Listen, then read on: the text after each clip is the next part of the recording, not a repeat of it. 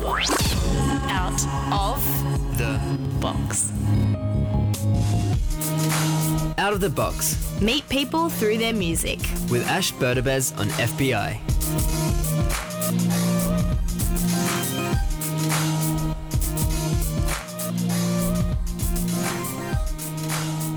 Big ups to Sir Nicholas Watts, who has been taking care of you for the past three hours and conducting some wicked interviews in the process.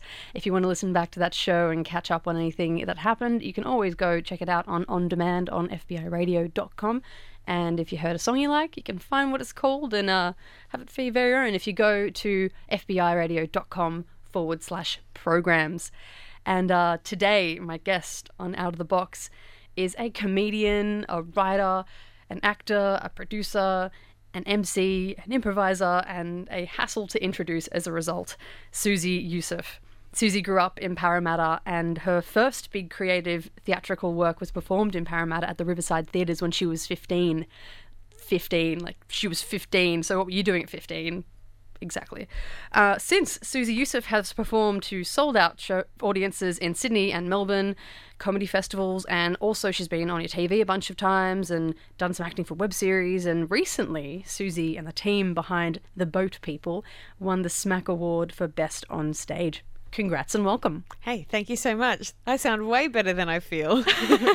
I'll, I'll print off a copy of this intro for you. You can put it on your wall. yeah, I might read that out every morning and be like, you've, you've done all right, kid. Keep going. No, no, it's, it's a good sp- a pastiche a pastiche of talents. Got Thank a good selection in there. So, how do you find putting together the playlist for the show today? Uh, I found it quite um, an anxiety-inducing situation. Why? Oh no, I love, I absolutely love FBI, and I'm so happy to be on here and, and picking songs. Um, but you, there's just that moment when someone goes, "Oh, you can you can pick songs," um, and then you go, "Oh wow, my my music taste might be terrible, and now the world is going to know." so that's that's where my anxiety comes from. Having said that, it was a really good opportunity to go through what I've been listening to recently and, and put together like a little a little uh, fun playlist. I've gone really up with this one. There's a lot of energy in this playlist. Okay, as Yeah, opposed to as opposed to my usual. um, I'm a, I, I like sad music. I love sad music. yeah, downers back to back. Yeah, down and back to back. Worst DJ in the world, Susie Youssef. yeah, totally. All right. Well, do we have a do we have a downer or an upper to start with? No, we're going to start with an upper. We're going to start with Meg Mac, Mm-hmm. um, who I am. I just picked Meg because I've been listening. I picked Meg because I speak. I'm on a first name basis with her. No, I picked Meg Meg. because I am just loving her voice at the moment. I think that she has such a massive voice and been listening to Grandma's Hands and kind of like jamming out with that raspy feel. And then, um, but I picked today Roll Up Your Sleeves. Because I think, uh, yeah, it's time to roll up our sleeves and get going with this damn playlist.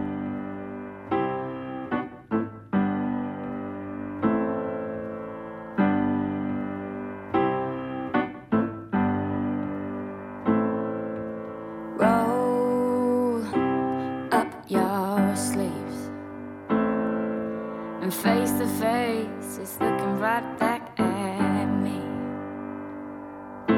It's easier to leave it. Oh, it's easier to fake it. Oh.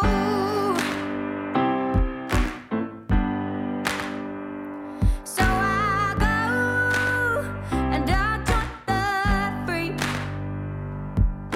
There's people there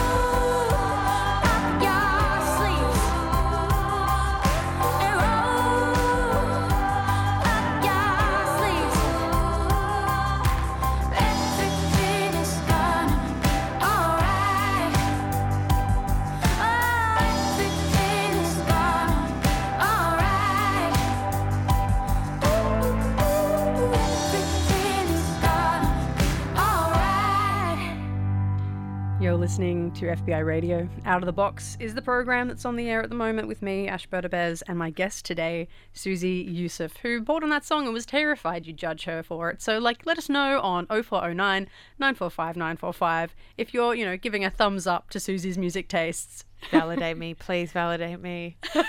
no, she's great. I've no I've no hesitation in in in telling the world that I love Meg Mac. I think she's amazing. Yeah, equal parts fury that someone sounds that good and I don't, and Yep. appreciation for the fact that she sounds that yeah, good. Yeah, exactly, exactly. So yeah, if you if you didn't hear the intro, Susie's one of those people who did that seemingly dorky extracurricular activity of theatre sports, which turns out to be where all of the cool kids of the future are actually hanging out. So first, what actually turned you on to doing improv? I went to a show with a friend um, during school. Like when I was at school, uh, one of my mates um, took me to a show at the Enmore Theatre, and it was the Theatre Sports Grand Final. It's called the Cranston Cup. It's like um, the Olympics of nerds, and it was the most exciting and confusing thing I had ever seen. Like I didn't understand how they were just making it up. Um, and I was fascinated and like it was crazy. The start there were people on stage like Julia Zemiro and Anthony LaPaglia and it was like a huge cast and I was just watching these people going this is amazing. And my friend said um, you should do a course. They're, t- they're doing courses. You should do a course and learn how to do it. And I was like no one can learn how to do that. And she was like yes they can. So I um yeah I enrolled in doing a course after I left school. I actually went to uni and started studying teaching and then I took some time off and did some improv and then woke up 10 years later and I haven't stopped doing improv. So it's just um yeah, I had a really long sleep. No, it was amazing. It was it's uh, I really love it. And I, um I've always been a writer. I've always loved I wrote lots of angsty sad poetry as a, as a kid and then oh, uh, amen to that. Yep, just love it. I think you And- got to get it out of your system. definitely it's a rite of passage um, but then moved into into comedy stuff but I, I feel like if it hadn't have been for theatre sports and improv i probably wouldn't be performing today because it's just the it's given me a lot of confidence and um and it's just so much fun i've met some of the best people in the world through doing improv So re re confidence. Do you think that you weren't a very confident young lady before doing improv? Um, I, I think you go through waves of it. I think it, when you find something that sits well with who you are, it brings out a side of you that's not necessarily cocky or confident, but just like it's just it's this. This is going to sound terrible. I was going to say just it's just true to yourself. Like it just it just sits with your character, and I think that's what um what performing an improv was for me. It was just like oh yeah, this works. I'm an attention seeking child, and now I have an audience. Like I think that's what happened. Does that mean that you don't get nervous before you perform? Oh no, I get nervous every time. I shake furiously. So I did a show last year called Sketchwood Chocolate. It was my first solo show, and the reason why I opened the show with a with a little hilarious comedy dance was because I couldn't stop my knees from shaking. So it became like a thing. I had to like It's it's the kneecap that just goes wild, right? just goes I know the one wild. you're talking Yep. about. hmm And my hands shake, and usually my voice quivers. And then about two minutes into into a performance, all the adrenaline kicks in, and I'm fine. But before that, uh, I look terrified. How have you learnt to manage that though? Because I mean, wouldn't wouldn't it turn you off doing your craft? You would think so, or maybe I love inflicting pain upon myself.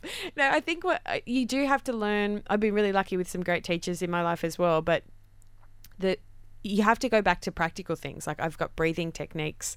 Um, I listen to certain songs before I go on stage. I um yeah, I, I've got I've got a kind of a, a pre-show ritual down. Um, unless there's a whiskey involved and then I'll just do that instead. But uh, usually, usually I'm quite disciplined and I and I do breathing techniques and I listen to music before I go on stage. Part of me is tempted to see, you know, get you to teach a breathing technique over Oh, the I radio. I but could could teach you weird. it. Okay, I could totally teach. Well, it's a very. ahead. I'll give you just the, the quick version of it. It's just called four seven eight breathing. It's where you breathe in through your nose for four seconds, you hold your breath for seven seconds, and then you breathe out of your mouth for eight seconds. It actually helps kids fall asleep so it's like a, it calms you down but if you have an anxiety problem or perhaps you're a performer who shakes furiously before a show it's really great and i do that i do that four times before i go on stage. So four, seven, eight. four seven eight breathing look it up it's a legit thing Writing that Yeah. down. Okay. And then the soundtrack is the second most important thing for me. So I've got a playlist that I have before I go on stage. Actually, we can take a track that might be the kind of thing one would listen to to psych themselves up for a show. It's uh, it's the track that I listen to before I go on. All right, please introduce it to us. so this is MIA and it's Bad Girls because it makes me feel like it just makes me feel pretty confident. I, f- I feel like a sassy mofo if I go on stage and I've listened to this beforehand. I love it.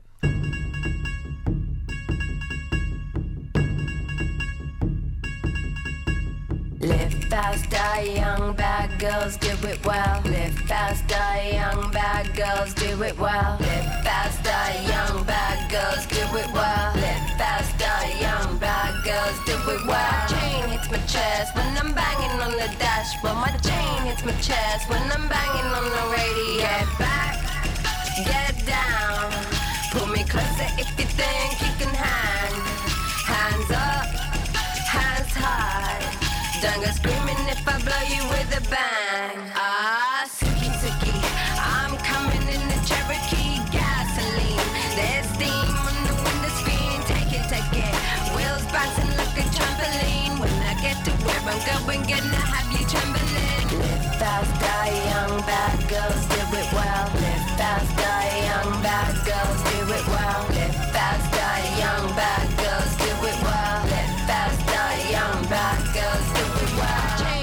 Chest when I'm banging on the dashboard. My chain hits my chest when I'm banging on the radio. Yeah, back it, back it. Yeah, pull up to the bumper game with the signal. Cover me, cause I'm changing how to handle on it. My life, but I broke it. When I get to where I'm going, gonna have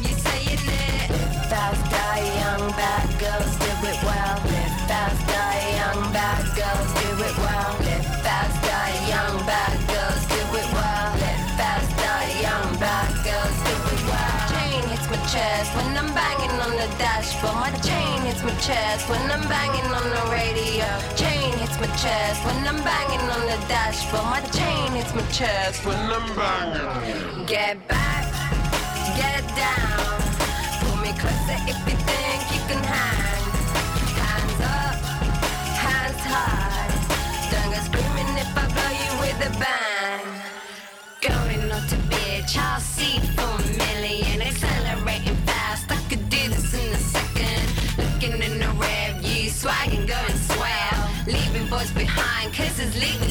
kill. Shift gear, automatic, damned if I do. Who is gonna stop me when I'm coming through?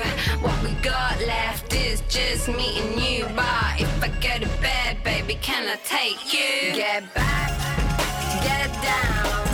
Pull me closer if you think you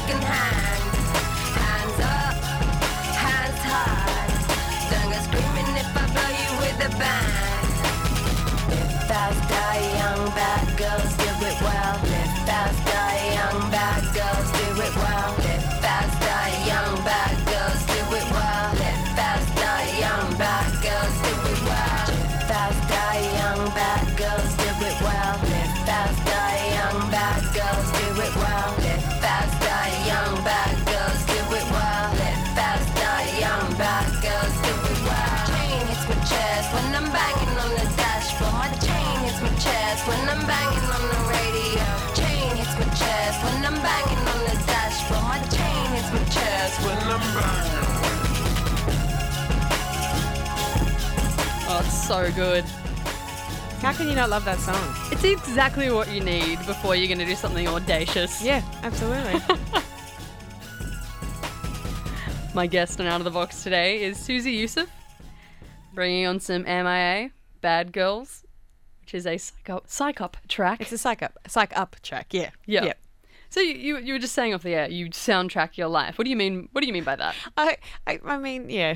I just have songs for different reasons. Like I, I hear a song and I'll be like, oh, that'll be a good song to wake up to, and so it'll become an alarm, or um, that'll be a great song to walk to, so that becomes like a, a- an exercise track. I used to have my sisters and I used to make um, definitive highway mixes. Like that was when we were kids. We used to record on cassettes the definitive highway mix, and it was Oh, always so like good. what you would put together for because we used to go up the coast and it was about an hour's drive so you'd have to come up with like a 59 minute mix to fit on a cassette and uh, it was just like it, it completely consumes your whole mind like That's you hear a song and you go oh yeah that's definitely part of the definitive highway mix Do you still have those cassettes? oh yeah Oh, wicked. yeah absolutely That would be just the best best bonding sesh. Yeah. Sisters all back together. it was very competitive though it Oh, sounds yeah. a lot nicer than it was well, I mean, you've got five sisters, i've got is five that right? yeah What a wild time. So competitive is, is the main operative word for that it family was then? oh, or- when we were when we were growing up it definitely was it's not like that anymore no. Yeah.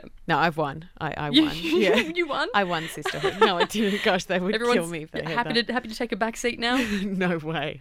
so so you were growing up in Parramatta with a huge family, a Leban- Yeah. Lebanese family. Lebanese family. Yeah, Yeah. I, I went to school in Parramatta. I grew up in um in the Ryde area. Uh-huh. Um, but yeah, with a very very big family, a big immediate family, a big extended family.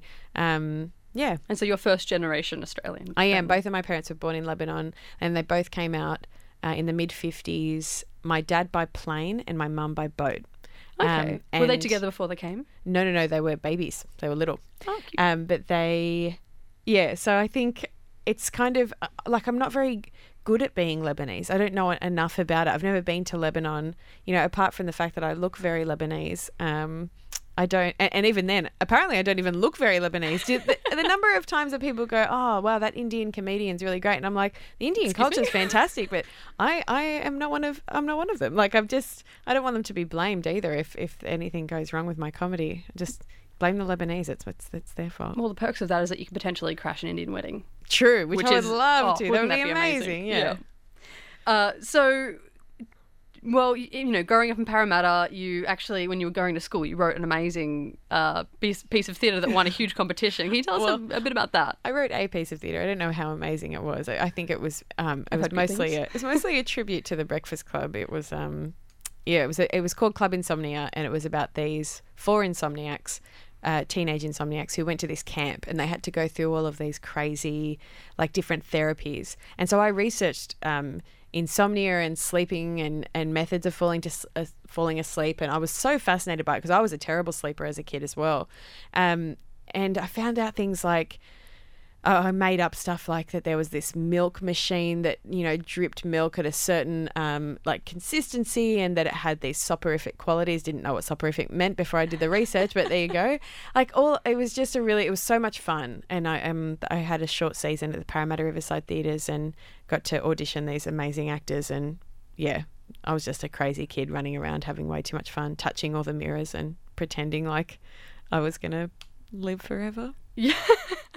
This is, you know, pre being able to go to all ages gigs even. Oh, Like, yeah. This is just this is just lockdown period and you're already creating amazing things. But it's interesting that it was inspired by the Breakfast Club because I think maybe you've come full circle I with that one. The Breakfast Club has played a big part in my life. Okay, so it wasn't that long ago that you were doing a reading at Eddie Eddie Sharp from Verses on, on Sunday on FBI Radio, Eddie's erotic fan fiction. So Yep. could you just give us a little bit of an idea about what you spoke about that night, your, your reading? This feels weird. This definitely feels weird. Um, I've loved the Breakfast Club forever. I think Judd Nelson was like my first major crush as well.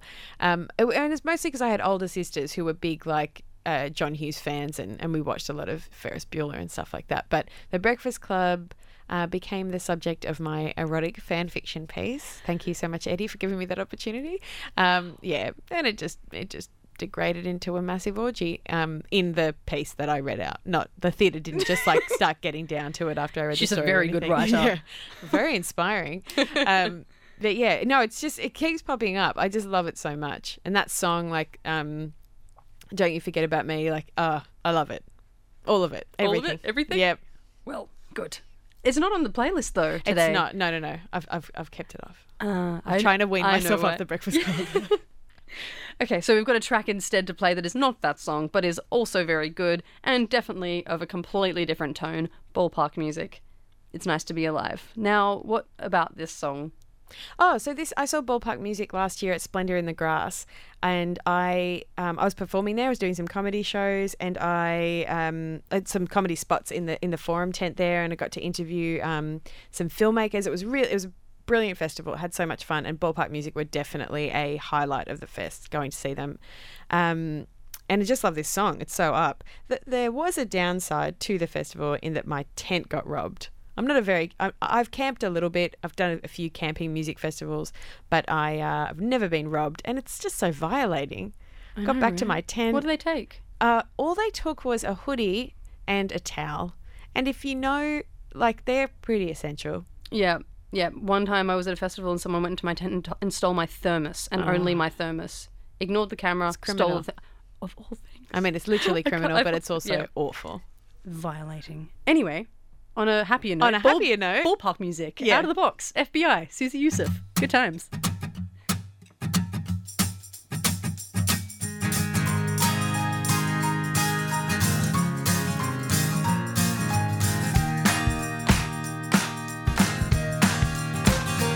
Language warning.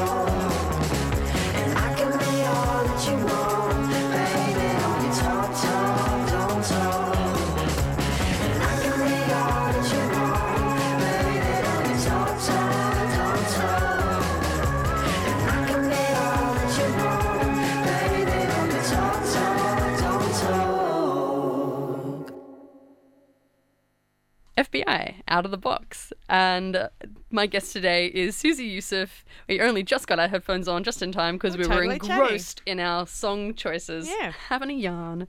So, How that- good's that song? I love that song. it's very, very crisp. Very crisp. So crisp. They've nailed it. San Cisco have nailed it. Yeah, we were just talking about the history of the clap and not as a sexually transmitted disease, but as in, you know, engineering perfect claps over time. Because, I mean, you look back at David Bowie songs and you hear a clap and it's just, you know, big things of meat slammed together. And in that song, the clap is just so pristine. So crisp. So Oh. crisp. And what was that track? It was San Cisco? That was run by San Cisco, and it's um, it's it's become one of my um, running songs, and I say that loosely because I do not exercise enough to justify it being part of an exercise playlist, but it, it is. Um, but yeah, I just try and find those songs that have that really great rhythm so that you get into into a good beat as you're um, or vice versa a good beat so you get into a good rhythm as you're running and this one sounds like they are running with you like there's all that breathy like it's it's a really sexy poppy song and I love it They're not running with you anymore. One of their uh, members shot themselves in the foot, literally. Oh, I didn't know that. Yeah, the bassist. Oh gosh, I need to. Irony. I need to do my The song like Run. yeah, exactly. I need to do some more research. Yeah, no, it was just a totally innocent accident on a on a you know big property out somewhere. Shot himself in Oh, the foot and Well, couldn't get- go on tour with them. Get well soon. What a San whole Cisco. time. Yep, Perth dude, San Cisco. Oh, jeez. But you know, very very good songs. Still a great song. Still a great song.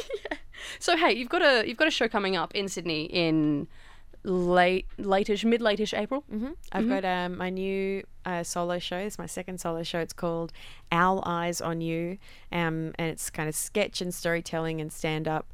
Um, and I'm doing it at the Sydney Comedy Festival, which is massive this year. Um, it's just getting bigger and bigger. Uh, I'm also taking it to Melbourne before that, but um, but Sydney, yeah, the 22nd, 23rd, 24th of April at the Factory Theatre at 7 p.m. Is Factory Theatre a good place to perform as a comedian? Do you reckon? Is that a good space? Oh yeah, it's wonderful, and it's such a great hub during the festival. There's so many venues, like every nook and cranny is, is converted into a venue, and you just yeah, it's wonderful. There's a really great vibe down there, and it's um it's such a cool space. So it's called Owl Eyes on You. Why owl?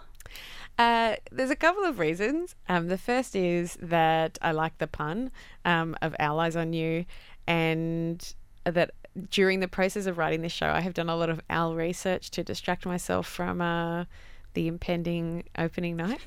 um, the impending doom. Um, and also, when I was a kid, um, I mean, you can see that I have quite big eyes. Uh, Yes. But then you imagine these eyes in five-year-old Susie's head, and Holy they were crap! I need to see photos. yeah, they were there were some big eyes. I also had a killer fringe as well, so there was lots of framing going on.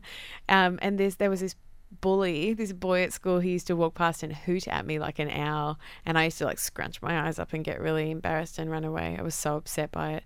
Um, but then yeah, as as time went on, I was like, what a jerk. the owl's a magnificent creature. Yeah, owls are great. he, w- he was giving me a compliment. Yeah, and he didn't even know it. So shame on you, Liam. So you've done a bunch of owl research in order to procrastinate. What kind of things have you found that might be of interest to Uh, owl aficionados, such as myself? They are they are killers. Like they are vicious creatures. They can kill like um, prey that is like twice their size, even bigger. Um, yeah, they're insane. And they don't have my favorite owl fact is this: they don't have spherical eyes. They have tubular eyes. So they literally can only look forward. Uh, So their eyes are actual tubes. That's kind of gross. It's kind of weird. I, it's my favorite fact though. So the only way that they can see, like they don't have peripheral vision, they have to move their heads to see around. that's pretty cool. Yeah. Worth it. Worth the procrastination. Yeah. Oh, probably not. I think audiences will disagree with you, but it's been fun for me. Are, are you a kind of criminal procrastinator, like a serial procrastinator? I, I'm, I'm getting better at doing it. Like I'm becoming a more productive procrastinator. So what I try and do now is book in gigs that scare me heaps, so that the other gigs that don't scare me as much become what I work on. I see. But yeah, I'm tricking myself. Wow. have to play games constantly. You, well, then you know the whole psychology behind procrastination. It's kind of like I am not good enough to do that well enough now, so I will do that later when I am a better person. exactly. Which that time never comes. so if you just book in enough things, then you'll Mm. just be you'll be productive in spite of yourself. that's just genius. That's just life advice, guys. I'm- this I'm is gonna- free life yeah. advice. for sure. Definitely. Between that and the breathing techniques, I think I might have just solved like all the problems of the world. yeah. Probably not. Well, thanks Probably a lot. Well, you know, we might move on to a song at the moment so we can practice our breathing techniques off the air. And I'm going to go book a few things that are really hard to do in. So we've got a song called First Light. And who's this? This is these. This is one of my favorite bands. Uh, they're called the Twoks, T W O K S, uh, and they're Melbourne based. Um, last week I went down to Melbourne and I, I uh, filmed a show on Channel 31 down there called About Tonight. Had way too much fun, and the Twoks were my house band.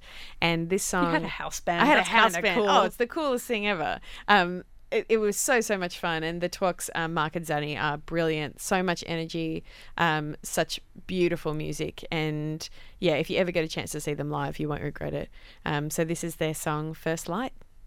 On FBI 94.5, my guest is Susie Youssef. My name's Ash Berdabez, and Susie Youssef is a comedian who has a show coming up called Owl Eyes on You. So get on the telebone. We have two tickets to give away a double pass, or if you just want to go alone with a random person who listens to FBI, you could say so. we'll see how that works out.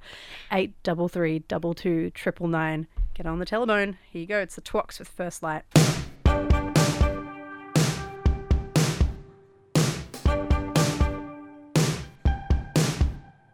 Filling my days with the things I'm not needing. Oh, I'm hearing the words that I don't want to hear. Saying, but whatever it was, it is it disappeared. Here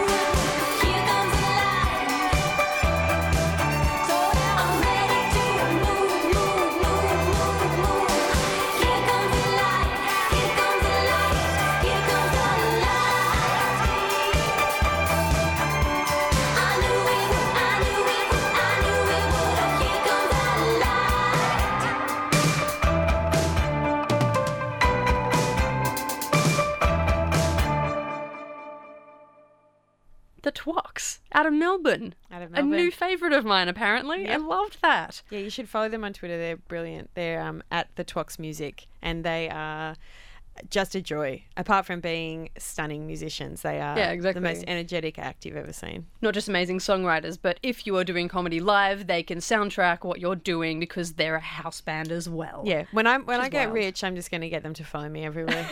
That's a great idea. So that was a track called First Light by the Twoks out of Melbourne.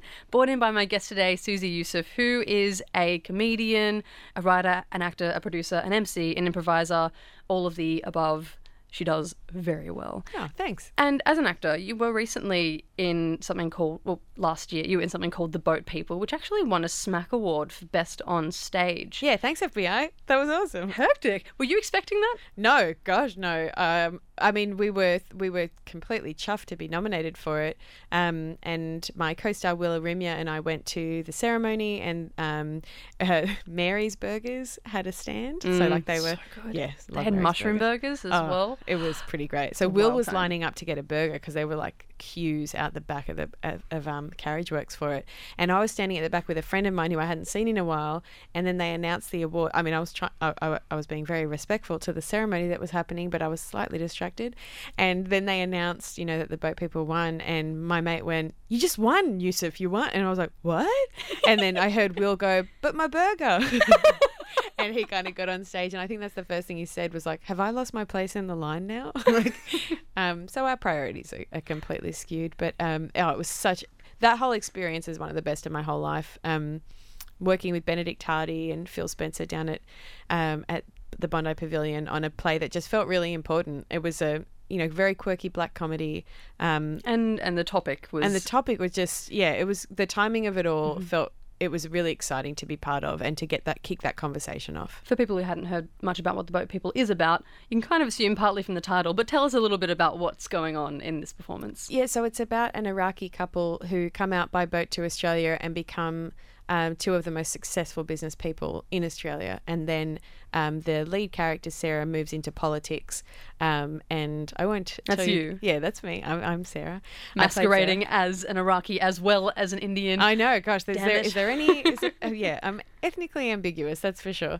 Um, but it was just yeah. So it becomes this story about her her success and who has the right to tell stories and whose stories um, do we listen to and, and all that sort of stuff. Um, and it was just beautifully written by Benedict and. Um, Emily Rose Brennan was also in the cast, and Luke Joseph Ryan, and the four of us had uh, way too much fun as we kind of pushed something that meant a lot to us as well. So, from what I've read, it's also in in this performance you kind of are franchising the refugee experience to rich clients. Yeah, which definitely rubbed some people up the wrong way. Yeah? Um, a, we got a, a little bit of a response of people being like, "That's disgusting to do that," and we were just exploring that idea.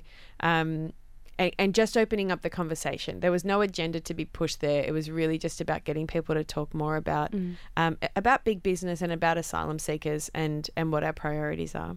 I guess, do you think that Australians aren't necessarily geared towards black comedy in that respect? Is that why people found it kind of affronting because I- we're not I prone think, to it? Yeah, I don't. I don't know if it's whether we're prone to it or not, but I definitely think that black comedy, um, it just puts you, uh, it, it keeps you on your toes. Mm. So you have to, you have to kind of read the the context and also decide how you feel about something, and that can be confronting for an audience for sure. So clearly, as like an urbane kind of inner city educated person with a heart, I don't have to ask you how you feel about our asylum seeker policies. But I guess as a comedian, I could ask, do you think that there's a kind of room for comedy to change attitudes about asylum seekers? It have power to do that? I think that comedy and theatre are very powerful tools.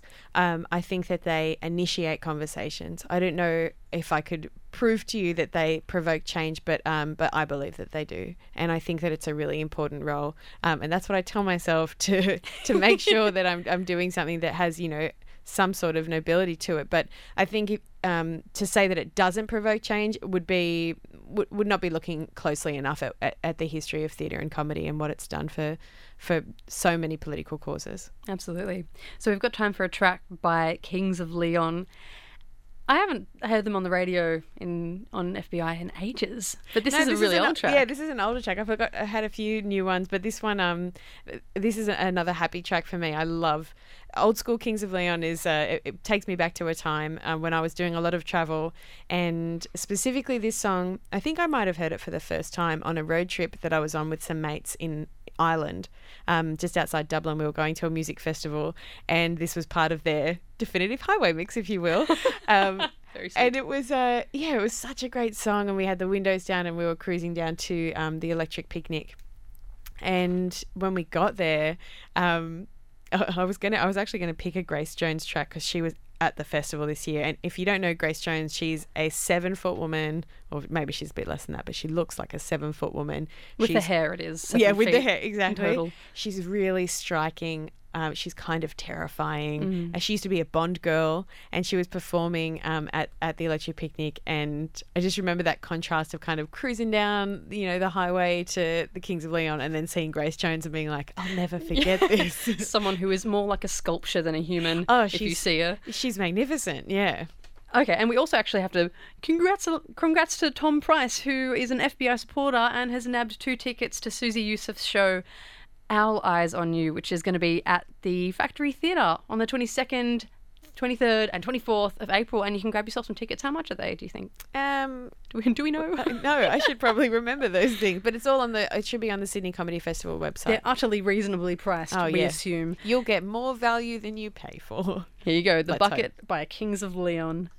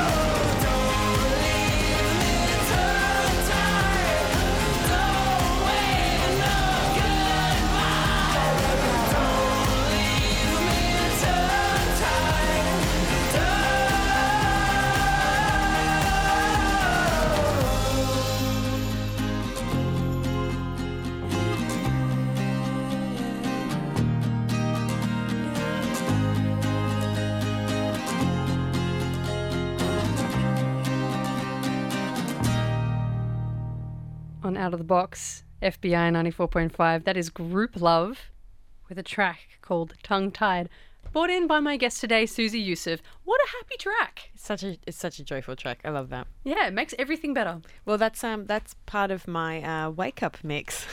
so there's um I didn't realize this until a couple of months ago that you can actually um, change all of the alarms on your phone. Like you can customize them so that they say different things when you wake up, and then you can also like put different tracks in there. Like I knew you could put tracks in there, but this one is like um this one is called uh, "Get Out of Bed." It's going to be okay. So, which is like sounds way more depressing, but the That reason is- why that is adorable, though. but I chose it because I do listen to a lot of Elliott Smith. We were talking about this before. Love Elliott Smith so much, um, but every now and then you got to you got to sub out Elliott Smith and put in some Grouplove just to Yeah. kind of get through the day. Well, I mean, Elliott Smith's really good at making sad pretty, but sometimes sad can just stop being pretty and just be sad for a long time. Yeah, and you just need to mix it up. You got to mix it up. yeah, definitely. So, are you, as as an Elliott Smith listener, would you say that you're a sad person?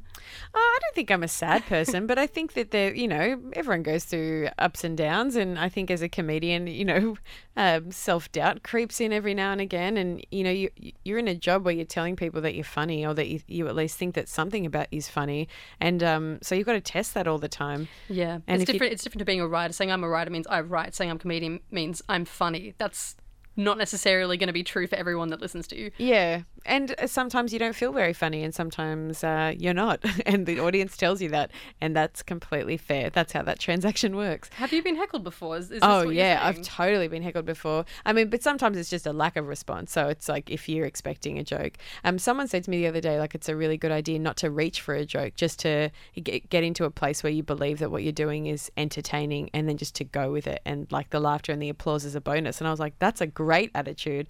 Um, that's such a better way to approach comedy than to be like set up, set up. Here's the hilarious. Um, but a, a lot of people are, are brilliant at gags. I just don't think I'm a very good gag writer.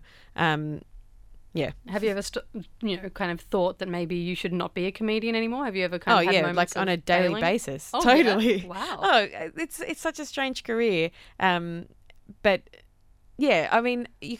It doesn't. Does everyone? Maybe not. Maybe it is just me. do you, Do you think maybe I shouldn't be on radio or like I don't know? It's just No, like, you're doing quite well. Oh, thanks. um, yeah, it's a funny thing. I'm not saying this very articulately, but it's just, I think because of its instability, uh, you question whether it's a good idea for the future. But if you're just staying present and kind of enjoying it as it as it happens, um, yeah, stick with it for as long as that feeling sticks around. It's a transferable skill. I mean, if you if you're a good comedian, it's not that you you know have to be a comedian for your entire life. That's a very optimistic way of looking at it. I think it might be one of the least transferable skills in all of the careers. Being a professional friend, Yeah. crashing on couches. That's a way of living. so, um, do you kind of usually just watch comedians and you can become, you know, you can assume the audience member kind of position quite well? Or do you find yourself critiquing and and trying to you know understand and analyze other comedians performances? It is a hard headspace to get out of the critiquing one because uh, once you start writing comedy, um, you're interested in the mechanics of it, and then you see kind of the man behind the curtain a little bit. Um, it, it is such a beautiful feeling when you go into a show and you're surprised by it, and it catches you off guard, and you can just be like that audience member who is. Uh, you know, awestruck by someone else. Um, and there's so many comedians that still do that to me. So I don't think that uh, I'm in a space yet where I'm the eternal critic. Um, there's, especially with uh, theatre and and kind of com- uh, sketch comedy and physical comedy and things that I don't do very much. I love watching that and then seeing it and not feeling like a critique at all. Just going like, oh, this is this is just like so electric. Like the atmosphere is so great because you're not in that headspace. You're just enjoying it. and what kind of comedians in, in sydney for example australian comedians do that for you Oh, I can't pick people because I'll, I'll forget someone and then they'll get angry at me. it's not a favoritism thing it's No. a it's a first thought best thought Oh, there's or first thought okay thought Yeah, well, I'm go- I'm at the comedy store this weekend, and the Mm-hmm. lineup is pretty phenomenal this weekend. So I won't even name names, but if you want to see some great comedians, there's a really good lineup this week, and every week it's um the comedy store is one of those like it's kind of like the home ground for comedians. It's like the it's one of the best HQ. rooms to play. Yeah, it's HQ. Um, it's such a great room, and and the audiences are always really up for it. They're kind of terrifying sometimes, but um in a good way. wait do say more. Oh, I've been heckled at the comedy store like pretty badly, and I like to think that I can handle it. And sometimes I get that that good kick of adrenaline, and I can handle it. And other times I'm like, oh no, there we go. shrivels yeah. Yeah. So when can you actually remember any of the really effective heckles, or should we not say them on the radio in case we give lest we give other people Don't- ideas? Yeah, do not be inspired by this. Okay. Um, no, but I, I can. The the worst heckle I've ever had was not in Sydney. It was in Melbourne at the Melbourne Comedy Festival, and I was. Um, telling a story, and a guy in the audience, this wasn't the heckle, a guy in the audience was like, I've traveled 17 times. And I was like, oh, thank you so much for sharing that. Like, it really caught me off guard. It was such an unusual heckle. But then he and I got chatting, and the girl that was with him, like, made the, like, cut against the throat um, gesture and was like, shut the F up. Like she just mouthed it to me and it was quite a small theatre and so I could see her and I just was like, she just did not want me to talk to her boyfriend. Um, And he had initiated it and I kept like, I backed away and, and I shut it down. But they waited for me outside and I asked my sound tech, I was like, please tell me when they leave and then I'll leave the theatre. And I think that, that he actually said that he went out and spoke to them and they were like, oh, we had a really fun time and, you know, we're just having a bit of a joke. She terrified me. Wow. I was yeah. no, really I would have. scared. I would have made sure someone walked me to my car after that. Yeah, no, I just The car hid- I don't have. Yeah, I just hid next to a pizza oven for um for a little while. And, No uh, one would suspect me here. no, not at all. All right, I've had a fantastic time talking to you today and out of the box, Susie Youssef. Thanks Oh, so much for coming in. Thank you for having me. It's so- like I feel like I've just danced for an hour. It's actually been a mu- it's been much like that. And if you are listening and you'd like to see and look back on all the songs that um, Susie's brought in today, all of the incredibly happy tracks, then you can go to FBIRadio.com forward slash program, see it all there, and you can also listen back on on demand. And podcasts will be up eventually. So we've got time for one more track. Where are we going to go? I think we're going to end end the show with uh, a track called One Crowded Hour. This is another old school track by Augie March, and it was the closing track for a show that I did called Impro 3 Shuffle with some of my favourite performers in the universe. Um, it was Cale Bain, Amanda Buckley, and Toby Truslove, and we were a core cast. We had guests come on the show, and we'd get an audience member's iPod and we'd put it on shuffle, and whatever songs came up, we were inspired by that, and we did scenes. So it's like Nerd City yet again with the improv show, and so so much fun. And we took it down to Melbourne and did some shows there, and um, this was always the closing track. So when this song started, it was the only thing planned in the whole show, but we would do a slow motion replay under a beautiful yellow light, and it would be like the highlights reel of the show. And so every time I hear this song, I like I smile and nod and get very excited at the at the thought of, of that kind of crazy month that we had doing the shows down there. Delightful. It's Augie March, One Crowded Hour. band out of Melbourne, brought in by Susie Youssef, my wonderful guest today on Out of the Box.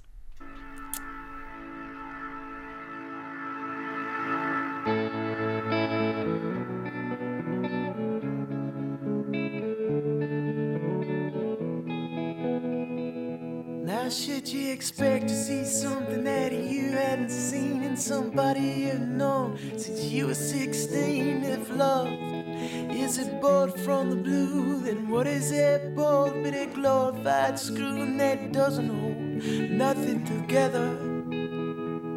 Far from these nonsense boys, and they know music it's making me sick. And I know it's making you sick. There's nothing there. It's like eating air. It's like drinking gin with nothing else in. And that doesn't hold me together. But for one, it out.